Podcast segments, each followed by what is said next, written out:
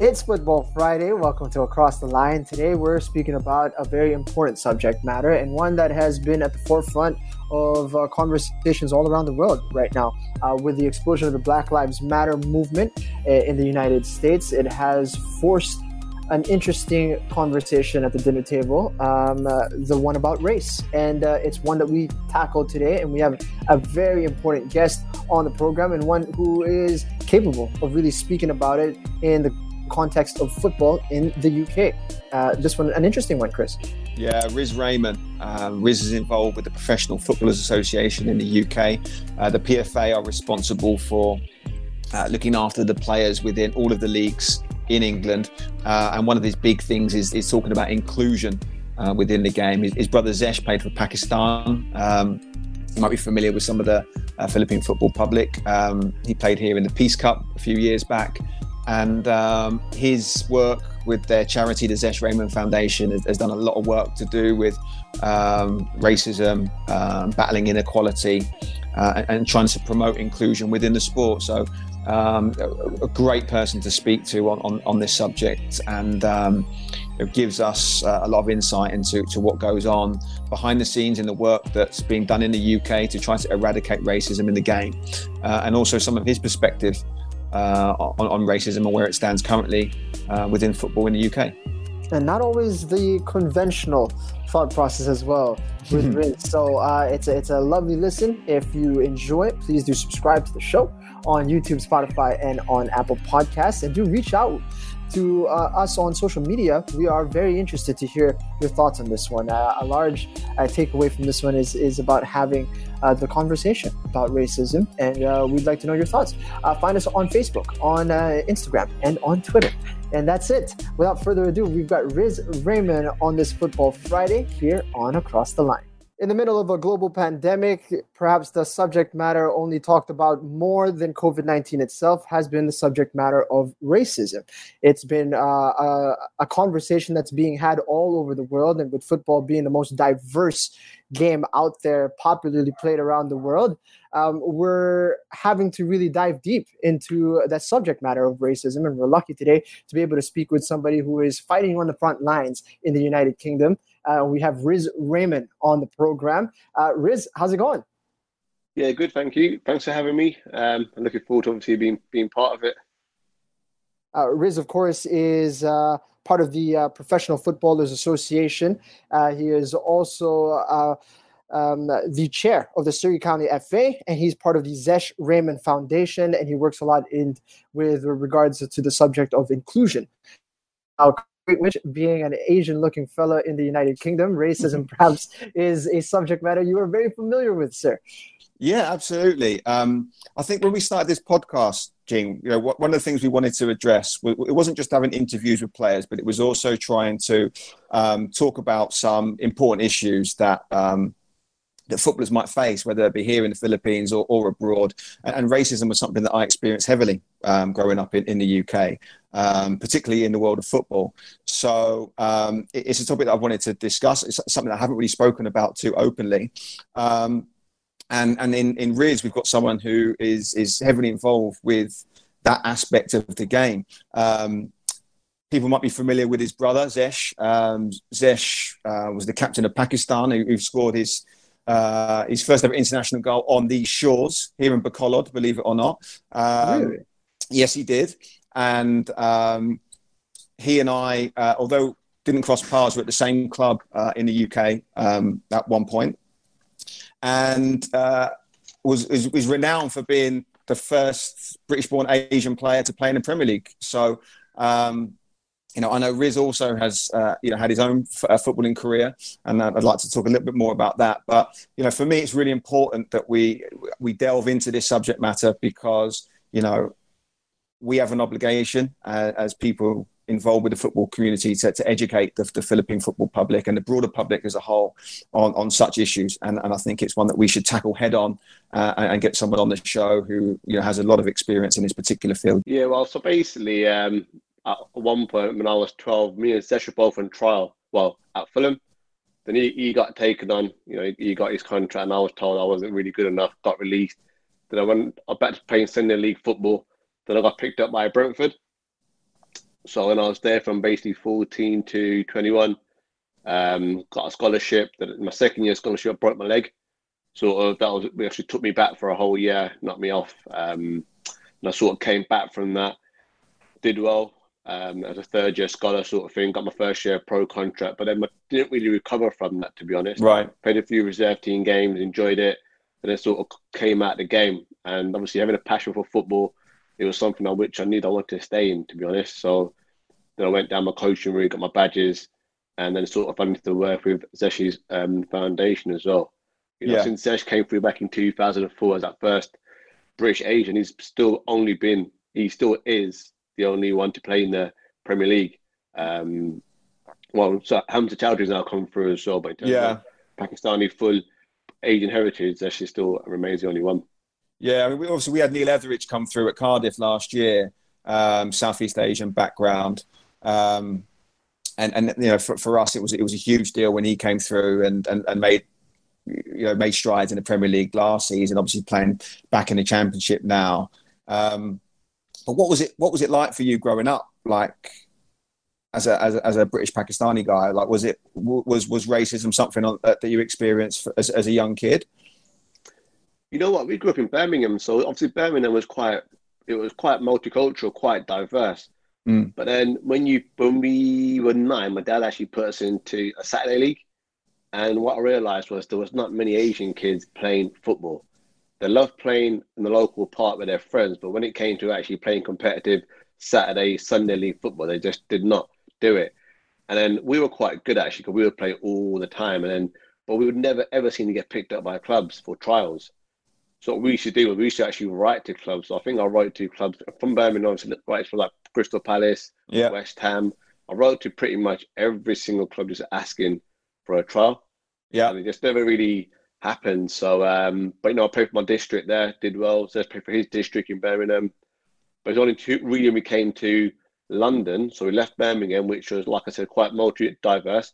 Then came to live in Surrey, Surbiton, uh, which is again, you know, proper leafy. We were we, li- we were literally the only Asian kids in our school. How, and how old, how old how, how old were you when you moved down to Surrey? We were 13 at the time. Session Okay. okay. 13, I was 14. So I was moving into year nine. He's going to year eight. Right. And we would literally used to get chased home from school, get called a packy every day. Yeah. But then it was only until we actually started playing football in school trials that we sort of got respect from those guys because we were good. We both, we both got made team captains, banging in goals every week. And that way we sort of made friends. But even playing Saturday league football, Sunday league football in around Surrey, you would get the comments here and there, you know, but didn't really let it affect me. Just, just really get on with it. Yeah. But it's alarming now to think 20 years years later that it's still happening. You know, it's not really good enough. Absolutely, and I'm sure we'll, we'll sort of come back onto that point a little bit later on. But um, you know, obviously you, you're doing a lot of work now with with the Zesh Rehman Foundation, um, and and one of your roles obviously is, is and also with the Surrey FA is is trying to work on the inclusion aspect of of of the of the football community. T- tell us a little bit about that that particular role and, what that work entails. Yeah, so back in 2010, Zesh set the, charity the charity Zeshman Foundation, and when he set it up, it was never to get more Asian kids. You know, it was not looking for the next Wayne Rooney or Messi. It was literally to create pathways into football across all areas of the game for all all young people. But because of our sort of background, it was natural that we were going to attract young people from the, from the Asian background, which were the most heavily underrepresented group um, across football. And I sort of love do doing that. You know, I do it voluntarily for the last five, six years. I still do it voluntarily now, to be fair. I just give my time to it. And with we got some funding from the Premier League and the PFA. We did a project called Sidelined to Sidelines, which aim we, we upskilled 50 coaches and we got them jobs at clubs like Crystal Palace, QPR, Fulham, and seven, eight years on, some of these guys are now working full time at clubs. So I've just sort of taken that work and my experience I've picked up into the Surrey FA. You know, Surrey again is is probably more diverse than it was 20 years ago. But in terms of grassroots football, competitive football, numbers are still relatively low in terms of the BME. You know, if you look at the coaches at the grassroots clubs and the managers and the players, they're just for some reason the kids are just not progressing on from the goals playing recreationally to more competitive football. So I try and use my networks, my contacts to help build links for the Surrey FA, bring people in. Um, more of a facilitator, to be honest. But I enjoy the role as well, and it gives me you know good satisfaction to see more kids and people getting involved in the game. Yeah. So just just for everyone who's out there who's listening who don't know what that stands for, the, the BAME, B A M E, uh, Black, Asian, Minority, Ethnic um, coaches, players. Um, that that's something that has as that that sort of phrase has, has, been really prominent, especially in the last sort of month or so. I would say. Um, and, one of the reasons why is is for well, obviously the Black Lives Matter movement has, has sort of pushed this to the forefront um, a, a, little bit more. What, what's your sort of current take on the current status, really, of, of racism within the game in the UK? You know what? It's it's moved on a lot since the terraces. You know, my dad he used to tell us a story back in the eighties when he was going to Villa Park and all the packy bashing going on. Mm. But he always said to us that in the stands, you always felt safe. Now, like I said, I only experienced it a few times growing up. In the professional game when I was at Brentford, probably a couple of times you hear comments.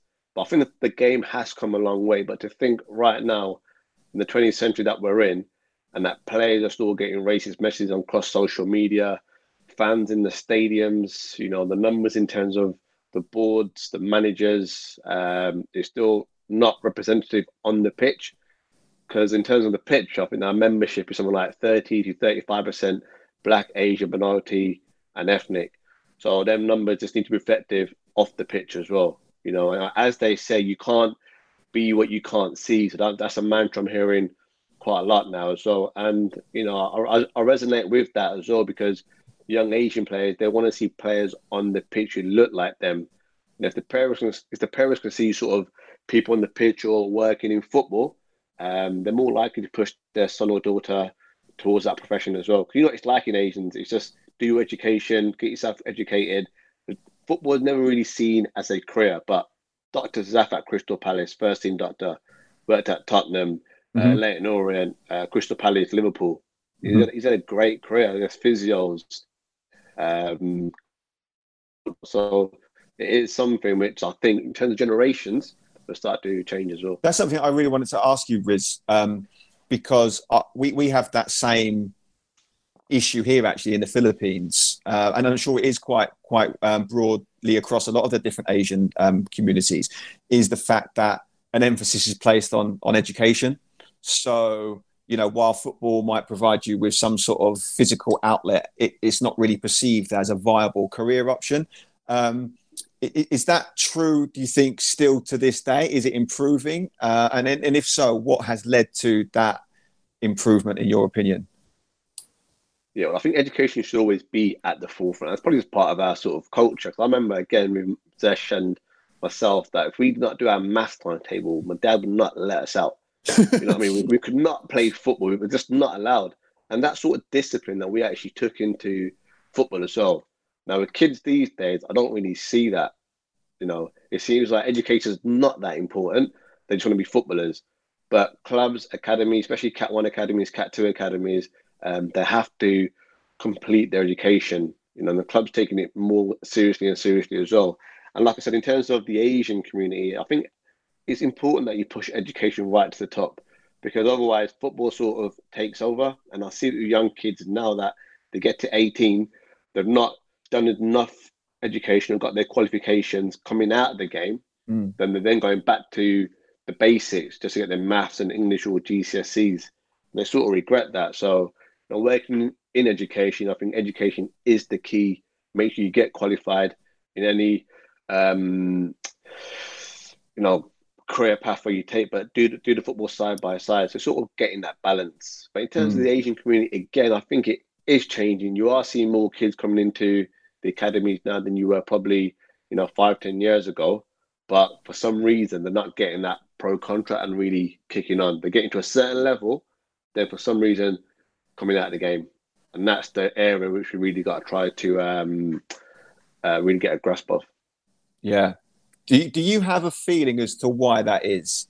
Like obviously like what, what you're saying there is the, their kids are in the academy system they get to a certain point and they're not able to progress beyond i'm guessing what you're saying like a scholar or first year pro second year pro and sort of break in and forge a bona fide career for themselves do, do you have an inkling as to why i think in terms of players in general, and then talking about age players, I think you need the right mentors around you. You know, Zesh was quite lucky when he's coming through the system at Fulham. He had the right people around him, advising him, you know, when to take the right loan moves if something wasn't right for him. Uh, he had that, and now a lot of who was who was that who was that guy? Who was that guy for him, Riz? That guy for him was a guy called Otis Roberts, who was Jason Roberts' uncle. So Yes. obviously, he obviously Yeah. uh, Jason was doing well at Wigan, and Otis was like a mentor. He should you should take Zesh, you know, on uh, on, on his day off and go to Hammersmith and play in the cages there with people like Really? know, Williams and Rutledge and all the you know uh, Julian Gray. So Yeah. these are lads who had careers in the game. So in there playing with them. So what we try and do now is I've created a network. So the lads who are in the system now, so the young kids at Swansea, Villa, Man United, I'm just trying to build that network and make Zesh that sort of mentor for them. So their parents can call him, speak to him, and just create and give them the right advice and guidance. I think they need that because they get sidetracked by the social media, Instagram, and they start believing their own hype. So you need people just to strip it back down, bring them back down to earth, and letting them know the reality that it's not always going to be smooth sailing like you, like you know yourself, Chris. You know, but if someone doesn't tell you that, if people always just keep stroking your ego, you start to believe in your own hype. So myself and Zesh were pretty much straight with them, and I think parents uh, appreciate that as well. Yeah.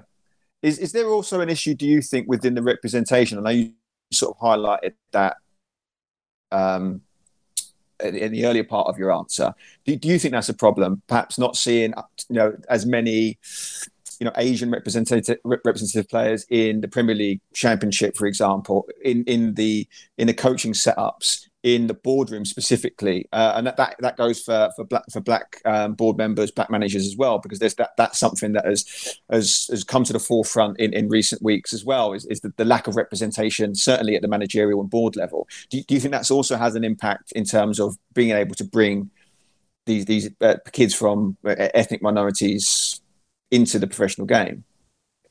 You know what? It's a really weird one because when we were growing up, I didn't really, there was no Asian players.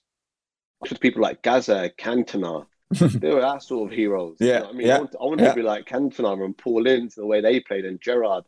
There was I didn't really look at an Asian player. think, Oh, I, I can't see someone. I can't be them. That wasn't the sort of mentality that we had. But I think the more and more we're hearing about racism in the game and the lack of represent underrepresentation, and that same mantra about you can't see what you can't be what you can't see. In a way, I don't I don't think it's true. You know what I mean? I think you can be wherever you want to be. You've got to put the hard work and get yourself qualified, network with the right people, and not use that as an excuse. Do you know what I mean? Just just because there's not enough um, boardroom members or managers, you go and be that person to do it. You know, um, there may not be that role model there right now, but can you go and get the volunteering experience and network with the right people? And I think that's the game's all about. The game is all about networking, keeping yourself in and around the right people, saying the right things, and saying, staying in touch with people as well. Well, again, they're the little things I don't think uh, players coming out of the game now sort of understand how to actually maintain them them networks. You know, picking the phone up. You know, if you know George Boateng obviously played out in uh, Malaysia, Mm-hmm. but had a great career. He, you know, he, he's he's he's guilty of it. He was say Riz, you know, being someone who's played so many games, I, I find it hard to pick up the phone to someone and say, "Look, can I come in and have a look?" And I'm I will tell George all the time, "You need to do that," you know. So it's just mentoring the players and giving them the, the belief that they can actually be there. But yes, it's always great to see someone like yourself there um, and aspire to be like them. But if there's if there's not, be that first like Zesh was. You know, Yeah. I, I don't see myself any different to anyone. Born and bred in England, I see myself as just British, being British. I don't look at my colour um, or make a fuss around it. I think other people tend to do that. Right. Um, okay. But you know, but we just maybe just our mindset. To be fair, my dad, the way he brought us up, you know, it was just get on with it. Yeah. I mean, I think that's quite a unique mindset because obviously, like I, I heard, for example, like that Ashley Cole, I think, came out recently and said, um, you know, I think he used the example of Sol Campbell, like someone like Sol Campbell, you know, has is, is played at the highest level and he, he can't get a job, a managerial job. but someone like Frank Lampard can. I think that was the quote. Um, I'm sort of paraphrasing here a little bit, and, and obviously the the argument was that someone who's had a similar type of career, um, but one is unable to to to get in at the highest level, and one is is, is obviously got he's now at Chelsea. And he's doing great things. Um, so you don't really subscribe to that narrative. You don't really subscribe to that line of thinking that okay, because you know someone is of uh, you know someone's white versus uh, you know min- uh, someone from an ethnic minority that they are able to get certain advantages over someone from a, a, a BAME background. Well, we all obviously like to talk about white privilege, you know, and I've seen it firsthand as well. But I mean, like in terms of Sol Campbell and Frank Lampard and Gerrard, obviously you hear that quite a lot. Yeah. You know, I know someone who worked closer with Gerrard uh, when he's at Liverpool, and I asked him that same question. Obviously, Raheem mentioned the Gerrard situation. What do you think? But no one knows what Gerrard was doing behind the scenes Yeah. leading up to retirement. He was out, and he was on the evenings and doing the academy kids and coaching there. Obviously, Frank's quite lucky. Obviously, his dad's been and his uncle's been obviously Harry been in the game. You know, you don't know when Lamps was started thinking about his coaching badges. It might have been way years before he was started doing his, um, you know, getting qualified and that. You know, uh, so no one really knows what they're doing behind the scenes. But obviously, Frank, you know, players are signing for Frank because it's Frank Lampard, it's Steven Gerrard. You know, and I'm sure Sol's been doing a lot of great things as well, leading up his retirement. But um, yeah, you probably say it's probably not an even playing field. But when you do get the opportunity, you, they've got to take, make the most of it.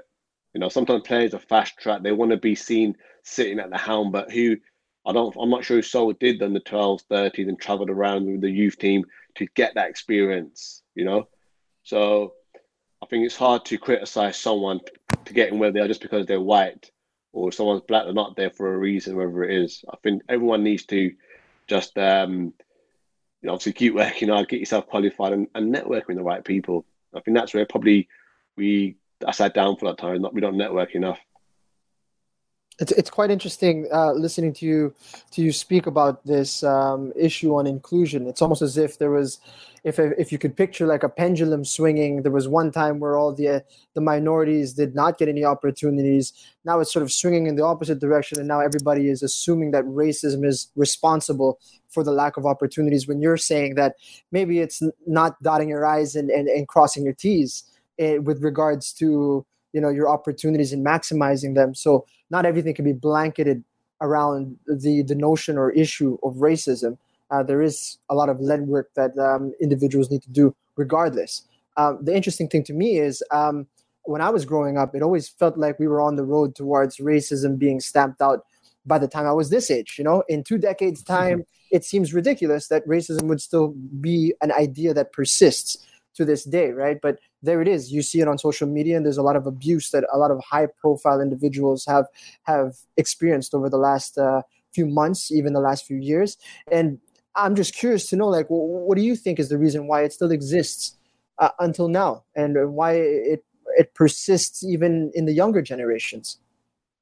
Uh, There's obviously a lot of ignorance. You know, if you think when I'm thinking now about my dad when he's in the terraces back in the 80s, my dad's now 63. So a lot of the guys who are probably going and watching games at that time, they're probably, you know, in their late 50s and they've got grandchildren now and they've probably still got that same mindset. They don't like to see represented representation on the pitch and they're gonna have probably children who are my age and grandchildren younger. You know what I mean? And they're sort of like probably still portraying that negativity around blacks and Asians and, and racism, you know, and if kids pick up what they hear at home, you know, if your dad or your grandma's saying you're going to pick that up and take it. I think it was like a 12 year old who sort of sent a message to Wilfried uh, Zaha Mm. on Instagram. Yeah, it was. Yeah. You know, and that and that that just says that that education starts at home. But I think now, in the next in 20 years' time, we don't want to be sitting here and saying, you know, our kids are sending out these vile messages. So it starts with us now to ensure that we educate the kids and we talk about it at home, sitting around the sofa, watching TV, and we talk about why Black Lives Matters um, is prominent right now. Why are there a lack of Asians in the game? You know, why is Philippines football not really embracing um, uh, diversity? Why are there? Why is it the socio-economic disparities causing racism? I think kids need to learn learn this now. And kids are bright now. Kids are brighter than we were 20 odd years ago, 30 years ago. You know I mean? They, they can actually absorb that information. They've got access to online stuff and Twitter. They've all got Twitter, Instagram. They, they see it, you know? So I think who they're following on Instagram, social media, that's the kind of people they're going to shape them for the future. So I think we've got to get the right messaging out to them. And as parents, guardians, you know, coaches, we need to really educate ourselves, talk about, you know, I'm thinking, I say to people now, talk about it. Let's start start the conversation. Because the more you talk about it, the more confident you get around the whole issues of inequality, diversity, and inclusion.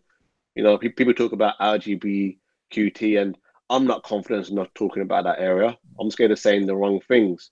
you know, but in terms of Surrey FA, I brought someone in to talk to the group around it because I just want to uh, educate myself around it as well, and not be ignorant. And I think people respect that as well. If you just ask them, "Am I saying that right? Is that can I say that?" Mm-hmm. I think you get more respect that way, instead of you know saying something and being ignorant um, to it. But you're right, Jing and Christian. I just think it's mad that 20 years ago things are happening, and now to this date that we're still getting these um, you know, ignorance and racism across all levels of the game. Yeah, it is. It is a bit bizarre, right? In 2020, so you're seeing that, let's say, 2040, if if we do our job, if we do our part uh, in educating um, the youth today, there, there's still going to be some some some grandparents out there, perhaps who have some backwards ways of thinking. Um, who's to say that that doesn't persist uh, to one or two uh, who then have four or five children uh, and it, it continues the, the process that has transpired over the last 20 years um, are you right. worried at all that that might that might be an issue or an outcome man i don't think it's ever going to be perfect now, my dad always says no five fingers are the same and no five fingers will ever be the same so i think it's something in 20 years time is gonna still be there, but I'm hoping and praying and wishing that it's not as bad as it is right now. There has to be some sort of improvement. It's not as bad as it was 30 years ago, so it's improved. There's a lot more people doing a lot more great work around it. You know, will it improve if we see more black coaches and black um, managers in the game or BME managing the game? I'm not sure. You know, but I know if I'm working at a certain uh, if I've got some sort of influence in the game, I'll be ensuring that my workforce are going out there and getting getting out the right messages, and that's what we really need.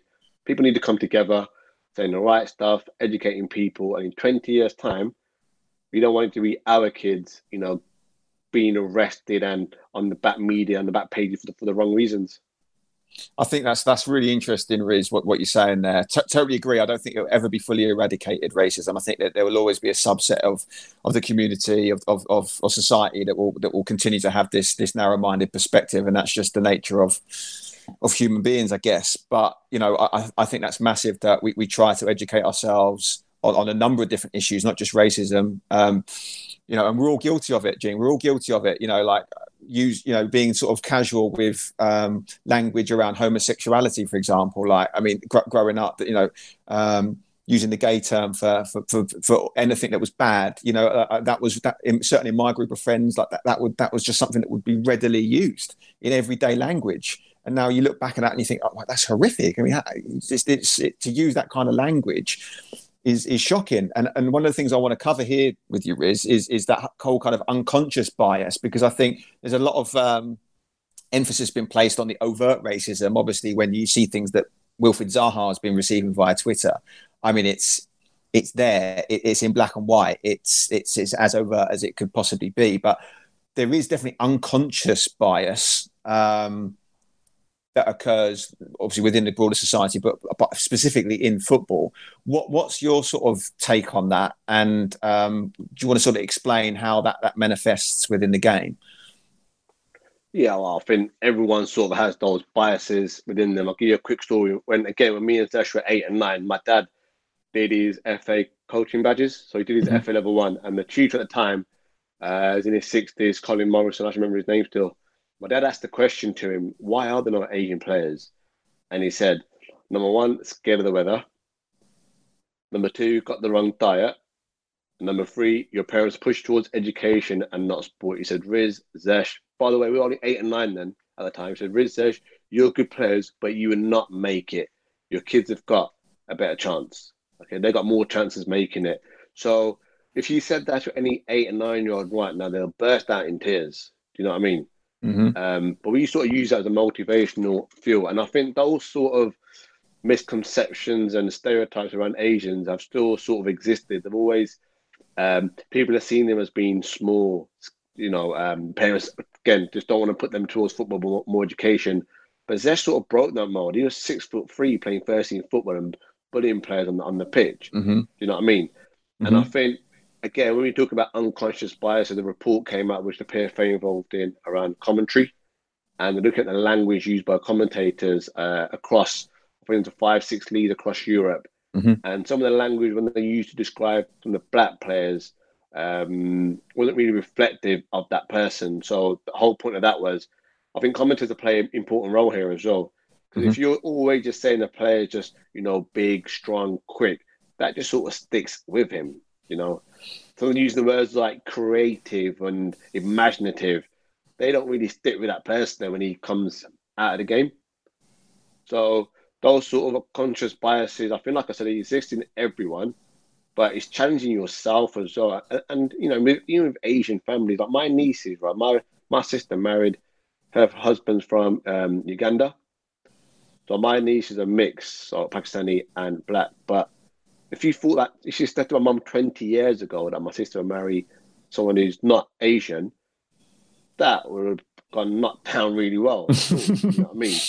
But the society is changing now, and people are changing. And I think once you start accepting that, you know, we all have differences, and it's just understanding those differences. And that's where the word diversity comes in. Understanding those differences amongst each amongst each other, then hopefully, hopefully that you know you can start challenging your own biases and giving people the fair chance. Again, the Premier League or Football League, I don't come across many players from Southeast Asia. You know, and maybe one or two. I think sons of only off his sons from South um China, South Korea. Yeah. South Korea. Yeah, Yeah. There's, there's not there's not many. You know, there's a couple in. Uh, I think there's one at QPR when I was there last year in the youth team, but there's not many at all. You know, and again, it's just changing those biases with the coaches and educating them, and that's what we do at the PFA. You know, we go in, we do workshops with the players around banter. Um, you know, some of the language they use in the changing room is not acceptable off the pitch, and we remind them of their um, responsibilities as role models now. So when you were here, Chris, you know, 20 odd years ago, that environment and culture has completely changed, I would say, in and around the training ground and with the, with the players as well. I hope so. I hope so because one of the things I, I want to mention in response to that, I think it's brilliant. The way you explained it was was brilliant. Um, like un- unconscious bias for me is really difficult because I look back at like my time, like when I was at Brighton, for example, and, and quite readily things like um, talking about black strikers, for example. Um, never seen a slow one, never seen a smart one would be a phrase that was sort of bandied about quite readily. Um, you know, with the implication of all black strikers being fast and none of them being very smart. You know, which is was ludicrous, absolutely ludicrous. And we're talking like early two thousands here, um, and, and that for me just yeah at the time it, it, and because it was so overt, it was so out there, and it was it was common language I was there thinking at the time, I was like, wow, is this like a commonly held belief that all black strikers are quick and that they're not the smartest? And, and that for me really resonated because I, I, I was quite shocked at the time. So you're probably 16, 17 years of age. You think, wow, is that the, you know, is that, is that the, the image that's portrayed within the footballing world? And obviously these people, they're still involved in the game. You know, I, I think, I think they've probably been edged out over a period of time and hopefully they're, mindset and their belief system has changed. I, I, yeah, hope so, but I, I, certainly believe that that is the case with um, with, with Asian players. I, to, I can totally resonate with that. With me, it was always well, you know, as a, as a Southeast Asian player, I physically struggle. Um, you know, uh, too lightweight. That was another one. Lightweight. That was a, that was a comment that that would um, that would be bandied about quite a lot. I mean, you would have heard heard it a lot with like Caribbean players. The same thing about I don't like it in the cold weather you know, which yeah. is again, it, it's ridiculous. But and I think while those, maybe, again, I haven't been involved in, in the pro game in, in, the UK for a long time, so it's hard for me to comment. Um, but while those stigmas, I think, maybe have have moved on, you know, those people I know are still within the game. So whether their belief system has changed, and you'd like to think so, you know, in, in my mind, I'm thinking that, that that's that in, in the deepest recesses of their mind, it, it's it's still somewhere there. And I, I, totally agree. I read the report that Jason Lee put out. Um, by the PFA about um, commentators, and it was so interesting to read that. You know how uh, black players or sorry, dark skinned players, wasn't it? I think that was that was that was their mode of um, breaking it down. Always associated with the physical element. It was the power. Uh, it was the pace. Uh, and yet the uh, lighter skinned players had predominantly more uh, attributes around intelligence and around being able to um, um, hardworking. Now these these types of things. So it was it was really interesting that you brought that up because I, I think unconscious bias, even more so maybe than the overt racism, I think that really is the thing that needs to be eradicated. I think that needs to be the thing that is um, is, is educated on because, like you said, I mean, Zesh came in and he's a big bloke, he's a big, strong lad. But how many players have come through since that? You know, and, and of that typical mold. So I think again, that's where it comes into that representation portion that make, that might make it quite difficult because if you aren't seeing that, uh, okay, if that that is their belief system of well, you know, Asian players slight, lightweight, don't like a tackle. Uh, by the way, those were things that I had problems with. So you know, maybe maybe they were right with me. um, um, but you know, until that mold is broken, until there is better representation, it's going to be very very difficult to to break that uh, that myth. If that makes sense, I don't know, I don't know what your take on that is, Riz. Yeah, but I think like sort of Wenger sort of changed the game slightly when he came in. You know what I mean? Because he was signing players and, and Barcelona to some extent because mm-hmm. all the players are like below four foot nine. You know what I mean? Like yeah. And your Iniestas and your Fabregas types. Yeah. Fabregas. The play, I think the game has sort of changed. So now that's not really an excuse for um, yeah. for managers not picking a certain player. Cause, and plus, in the Premier League, now you got players from 140 odd different countries and that's yeah. represented in the league. And it's a business. And I think now clubs are looking at the best players. So again, when I'm talking to young players now and young Asian players about this or their parents, is I want them to stay away from that. There's no Asians in the game or they can't speak or they can't see all that sort of stuff. So look, you're British, you're a footballer, you're at a club, and you're going to make it. You know, what I mean, mold yourself around a player that you want to be like.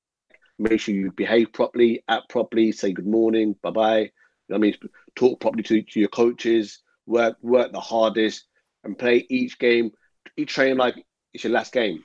You know what I mean? As well. So I think the game has sort of changed. And you're right. Them people, you know, who back in the day when you were there, they probably are still in the game in some capacity, still making some decisions. But I just think they've probably not been exposed to conversations like this. You know, mm. we had a mm. conversation yesterday at work uh, around cultural awareness, and Jim Hicks, they've been at the PFA for a very long time, head of coaching. And he would just say, now he's now 17 years at the PFA. He was learning more about his colleagues who were just talking about their cultural differences and what culture means to them. What does British culture mean to you? And that was the question that was thrown out at people, you know. Um, and it was they would they, they were saying things like the monarchy, the socio-economic mm-hmm. groups, uh, background, class.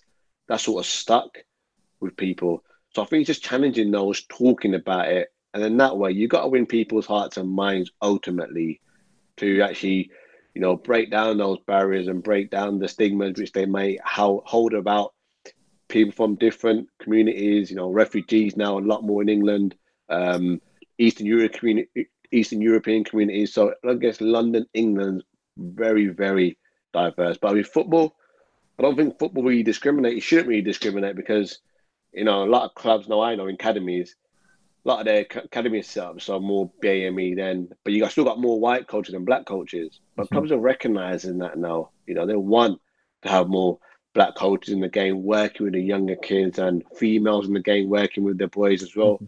which I think is important. But like you said, Jing, hopefully in 20 years' time, we can sit around this table again and say, you know what, it's come, it's, it's moved a long way. Um, but we're gonna have to start doing. I think we've got to start doing. The ones who are passionate about it in the, in the game, they're the ones that got to start making those uh, changes. And it's great to see people like Raheem Sterling and Rashford and all the lads talking about it. And to be fair to people like Kick, uh, Kick It Out, the PFA, Premier League, the kids have been empowered now to talk and they've got a voice, these lads. They've got millions of followers on their social media, so they can get put things out there and they can actually make change. But like Rashford did with the free Yeah. school meals, Yeah. you know, he's got a voice. Um, so it's important that we keep educating our young players from a young age, maybe from 13 to 14, to talk about it, you know, and challenge their own parents and grandparents. That's the only way it's Mhm. really gonna move forward, in my opinion. There's a couple things that, that came to mind uh, when you were speaking earlier and explaining certain things that have been transpiring uh, in the environment of, of race in the UK. And one thing that you mentioned earlier was that, you know, whatever words they threw at you and your brother when you were younger, they just sort of, you know, you dusted it off. It didn't really affect you, right? But uh, these days, there's more of a culture of, of, of word banning where basically like, you know, everybody's being policed about what comes out of their mouth. And, and, more than tackling the the root of racism, uh, which is sort of like in my mind, it's like um, a, a misguided sense of tribalism that that's being applied uh, incorrectly uh, by individuals and taken to the extreme. Um, how do you remove that idea from their psyche rather than just thinking more on? Okay, I can't say this. I'm allowed to say that, but deep down, they still have that internal bias about that person being different, that person not being like me. And how do you remove that root idea or uh, that mistaken sort of psyche uh, out of regular folk? Mate, they, then they need some counselling, I think. Nah, you know what? It's a good, that's good, good thing that you brought up, Jing. You know, it's like like I said to you, I think sometimes some things are just going to be deep rooted in people. You hear a lot about systemic ra- um, um, racism, you know, at all levels of the game. And I think if you if you're that person, maybe they've gone past a certain age. You know, I've got I know people a bit older than myself who who they saw things like um, coloured.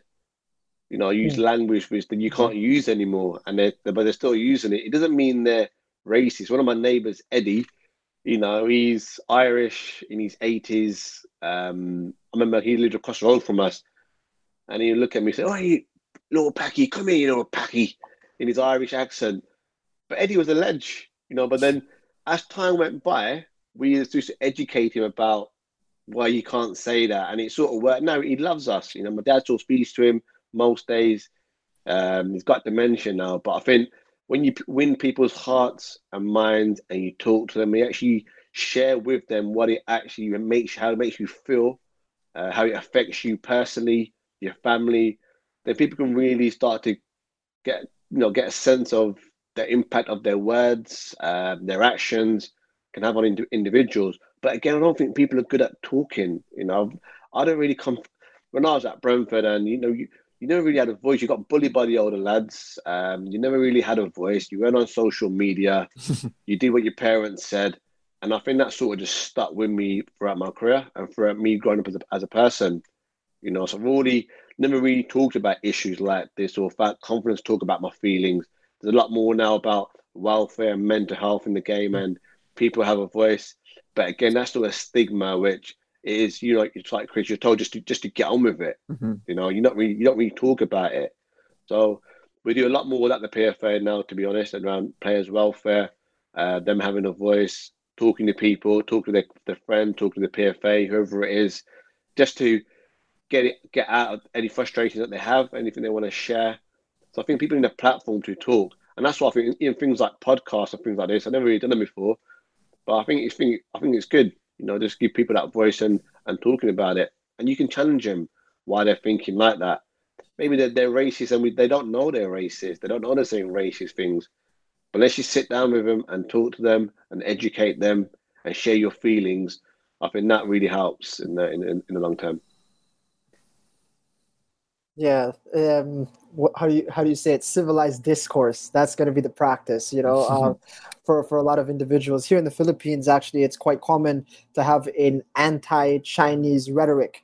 Uh, that conversation coming up a lot lately, and sort of you know not very um, as out there as Western cultures, the, the racism issue here in the Philippines. But quite recently, you're sort of getting a sniff of, oh, I never knew that this person was racist. You know what I mean? Like everybody, he seems to say all the right words and says all the right things, but there's a hint of racism there when you start speaking about this particular minority that everybody seems to be okay at lashing out at, you know, and uh, you you get to see that, and I guess you're right, you know, maybe it is just a, a having an uncomfortable conversation and asking the right questions that would perhaps lead people toward the direction of a, a little bit more acceptance.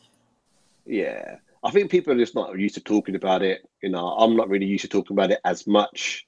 I'm obviously I'm exposed to it now to my role at the Surrey FA and my work at the PFA and through Zeshi's Foundation. And I, I feel like I've got responsibility to talk about it. Mm. You know, and I say to Zesh, you've got a responsibility to talk about it as well. And the players in the game, we all got a responsibility to talk and make sure that you know we're saying the right things and educating people around us and our own family members and our own children because ultimately in, in, the future they're going to be the ones championing this work you know and fighting mm-hmm. for equalities across society in general you know but like i said as well we said like we've all agreed that it's never going to go away entirely but if you can make small improvements i think that's a step in the right direction I'm quite interested because Jing sort of touched upon it a little bit, and we talked about it off mic before we um, before we, we, we hit the hit the button. It's in the Philippines there is there is racism, and specifically in football, uh, a lot of the African guys who have come over here um, have been the victim of it. You know, uh, and the N word, for example, is, is quite freely and readily used um, in, in, in general society here. Um, obviously, in your work in, in the UK uh, has, has, there been any sort of murmurings or talk about what it's like in other countries, like, uh, or, or, what, or, what is it like in, in Pakistan, for example? Are, are, there are there issues surrounding racism in, in, in Pakistan, for example? Yeah, I mean, across Europe, probably across the world, there's probably racism in all football leagues and clubs and you know uh, governing bodies. Uh, we try and when players come over to England now, obviously we do a um, a player workshop so we talk about we talk about language, we talk about the Equalities Act, and we we tell them what's right and what's wrong, what they can say and what they can't say in mm-hmm. England. You know, I was working with a young player from he was from Argentina, and he was telling me that when they use the word Negro in, in his country, that's just normal. like normal. It's normal. Yeah It's a rhythm. was it Suarez? Suarez Suarez got done for that, right? With the yeah. with the with the Evra situation was was using that language. Yeah, yeah. yeah it's right, here yeah. in the Philippines actually. Yeah, I was saying that. I think in the UK we do a lot more of the players when they come over here from different countries, and we do it on a regular basis, not just with the first team players, but with the youth teams, with the younger age groups as well. So, like I said, it's about reminding them uh, about the law of the land in the UK, the 2010 Equalities Act but in, in, different countries, the laws may be different. Maybe players are getting away and with using derogatory language. So it's um, obviously it's not in England. We take it very seriously, but I can't really comment for other countries or Pakistan and things like that because I don't really go back there to be honest. Right. Um, you know, I've been out to watch the Zeshi's games out in Malaysia, Hong Kong. I've not really seen it. I've not really been out to the Philippines, so I can't, again, like so I can't really comment. But players in education, players want to be made sure that look, if they're going to Philippines or other countries in Southeast Asia, that they're comfortable, you know.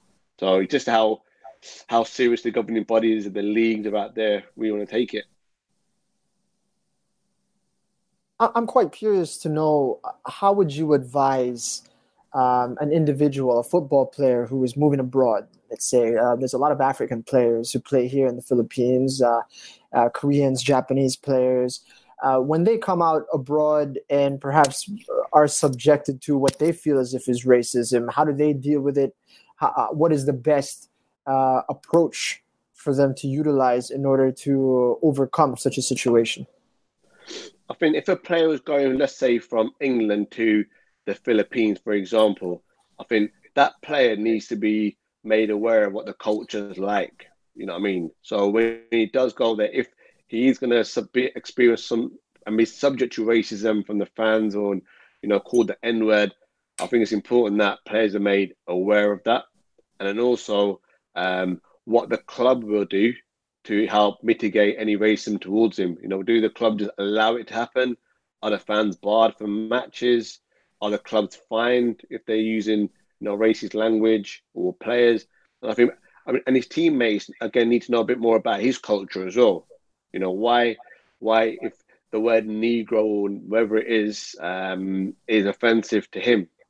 So if it's all a big education piece that's needed, and that's similar to what we do in England. So when players come over here, we will speak to them as a group, not individually, but as a as a group, and do do do the workshops with them. Mm. That's brilliant. Like it's really interesting when um, when we were in the PFL here. So I was the head coach of the the team that um, uh, Jing works for KFC. We had uh, a spate of incidents with one of our African guys, and it got to the point where we, as a group, as a collective, we had to say, right, if this happens again, we're going to walk off the pitch, irrespective of the scoreline, irrespective of the game, irrespective of you know, if this is the cup final, we're five then up and it's a minute to go. Are we going to walk off the pitch and forfeit the game, forfeit the forfeit the trophy? And the outcome was yes. So fortunately, it never got to that point. Um, but I, I, I, I, totally get where you're coming from. You got to sit down, you got to have those conversations, and you got to be prepared to um, to stick to your guns. I think obviously the England one was the, the most sort of um, recent one. I forget the game now, Riz, but um, they had they had the, the protocols that was laid out by um, by the by FIFA by UEFA, yeah. and then they, they had the, the strict because they knew that it was going to come. They knew that it was coming. Um, and they obviously adhered to to the the protocols that um, was outlined by by UEFA. So yeah, I think that that's something that I think in our league and, and actually throughout Southeast Asia and Asia in general, because I, I think it happens quite readily. Um, I think those sort of conversations need to be had to ensure that it's eradicated because I, I do think it's it's, it's it is overt. It, it is it is prominent in, in certainly in, in, the Southeast Asian game, and, and it's something that needs to be stamped out because there's, there's no place for it anywhere. Yeah, and plus now players, if the club, if the clubs or the leagues don't call it out, the players will call it out. Yeah. themselves and across their social media networks, and people will pick up on that. You know, so I think it's in, I think that education piece and uh, like I said again, having those difficult conversations, it, they need to be whether it's within the club, the, the club you're acting, or uh, with the players. I think I think it's important. You know. Listen, Riz, uh, it's almost time for you to get on out of here. We want to be respectful of your time. I know you're very busy uh, over there in the UK uh, we appreciate you having this conversation with us and, and, and sort of giving us an opportunity to dive into this subject matter, which is at the forefront of everybody's mind uh, as of the moment. And with, as I mentioned at the top, with with football being so diverse, you know, it is something that needs to be tackled regardless of where you are around the world. There are going to be traveling South Americans. There's going to be, you know, uh, African players and, and mo- a lot of people from all over Asia now that are traveling the world and, and, and getting involved in places like the Philippines, Indonesia, Thailand, and, and, and everywhere else. So it is a subject that is very, very important at the moment. Yeah, no, thanks for having me. You know, like I said, I've traveled around Southeast Asia. I know how popular the game is there, and hopefully, in the future, we can start seeing more Southeast Asian players coming over in England and you know taking the Premier League by storm as well. Riz, thank you so much for coming on. I, I found it extremely uh, cathartic and therapeutic in many ways. You know, like I, am I'm looking at you, and I, I know your brother um, pretty well, and you know, there, there's always that element for me, and I look back, and, uh, and and sometimes you question whether or not, you know, maybe you're always looking for an excuse as a player. You know, well, gosh, if I was a if I was a regular white guy, would I have made it? Do you know what I mean? I wouldn't have had to deal with the level of racism that, that I experienced. I wouldn't I wouldn't have had to dealt with that issue. And I think while while for me you know, it's an issue that I shouldn't have had to deal with, and it's something. It's a problem that um, I could have done without in order to maximise my potential to make it as a professional footballer in the UK. Essentially, you've got to look at yourself and say, look, okay, those are the, that was the hand that was dealt to you, and you just have to deal with it. You just have to deal with it. You know what I mean? Like, and I really yeah, I found that very refreshing that uh, and how the terms that you described it and the terms in which how your brother dealt with it, and obviously came from from having a strong father figure, um, and, and like you said, having good mentors around you to be able to sort of push through those barriers. Because I'm looking back and thinking I didn't have that mentor, and and in the end, what what I ended up doing myself was probably aligning myself with characters within the club that weren't best for my career moving forward i.e., players who probably didn't have a career in the game, or players who were coming out of the game, or mischievous players, you know, weren't that serious about trying to kick on in their careers. And you know, I have to live with that. You know, and, and I'm, I'm not looking for a cop out. Do you know what I mean? And, and that's and that's quite refreshing to, to have you say that because I think there are a lot of players, and you probably would have seen it yourself, who you know, had I not been Indian, had I not been Pakistani, had I not been uh, Malaysian, I probably would have made it as a pro. And they use that as a as a as a, sort of a, a, a, get out clause in, in in the reason as to why they didn't make it. When essentially, you know, you just got to look at yourself and go, did I put the work in? You know, was I able to yeah. overcome that obstacle? Because everyone has obstacles. Do you know what I mean? Everyone's got problems, whether it's from you're from a social, you know, poor social economic background, lose a parent, lose a sibling, you know, um, everyone's got issues, everyone's got problems, and and and I've really found that refreshing that you just came on and, and spoke about it in those terms and been like, look, if that's the case, if you if you don't see any representation, you got to be that representation. And one of the books that I read, Riz, I'm not sure if you've read it, is um, it's the Three Degrees. It's the book about uh, Brendon Batson, um, Laurie Cunningham, and Cyril Regis, yeah. and about what they had to go through um, coming through the ranks at, um, at West Brom, which is obviously not too far from your where, where you grew up. And, you know, when you see this and read about the stuff that they had to go through, it's just unbelievable that the fact that they were able to perform at the level that they did and, and have the careers that they had. And, and if those types of individuals can make it, then obviously, you know, you've got to look at yourself and say, well, okay, well, they went through a lot, a lot worse than probably what I did. So, yeah. you know, you know, there's, there's no excuses there that, the, that that responsibility lays solely on your feet. And um, I find that really refreshing to hear someone else talk about that because um, I think that's important because I think a lot of people growing up, probably of, of, of you know from a minority background will probably use that as a bit of a get out and as a bit of a cop yeah, out. I think it's easy to use as an excuse and blaming everyone else instead of looking at yourself. Really, what can I do better? What who do I need to connect myself to? Who are the mentors out there who can really help me to have a career in the game, or be a coach or a manager or a physio or a doctor or whatever it is? You know, get out there and get the experience. You know. And that's what people need to start doing. Start looking for excuses because it's out in the media a lot more. You see it across your social network feeds and you start jumping on the bandwagon. Yeah. You know, but yeah, be that first. You two want to go out there and have the best podcast in the world, you can do that. You know, you can reach out to people like you did to me. You know, stalking me at night, Chris, and sending me Instagram messages. So, that's it. that's, that's, how I do it. I'm only joking, mate. my wife, my, my, wife was a bit worried. You know what I mean? What's he doing? Uh, who's he? Who's he DMing? But no, I really, I really appreciate it, Riz. Like it, again, as I said at the beginning, it's a topic that isn't really discussed here. I think it's really important that we have that discussion. Uh, it's a hot topic, obviously, in the UK. Um, but no, your insights have been incredible. Like, huge thanks for coming on. Really, really appreciate it. And then, yeah, loads for us to to share with our listeners, our viewers. It's, it's been brilliant. Thanks so much. Wicked. Thanks, guys. Cheers, Jim. Catch you. See you both soon. Uh, catch him on Twitter, Instagram. Yes, Riz Rehman, R I Z R E H M A A N. Yes. Yes. All right, easily found on social media. If you want to interact with him, find him there. It's been enlightening. It's been cathartic, as uh, Chris said. And uh, we hope that all of you are inclined after listening to this or watching this to go on and have an uncomfortable conversation with a friend, a family member, or a colleague. All right, that was Riz Rehman, folks. If you enjoyed this conversation, please do subscribe to the show on YouTube, Spotify, and on Apple Podcasts. And look for us on social media. We're on Facebook, Instagram, and on Twitter. That's it for this Football Friday. We'll catch you on the next one.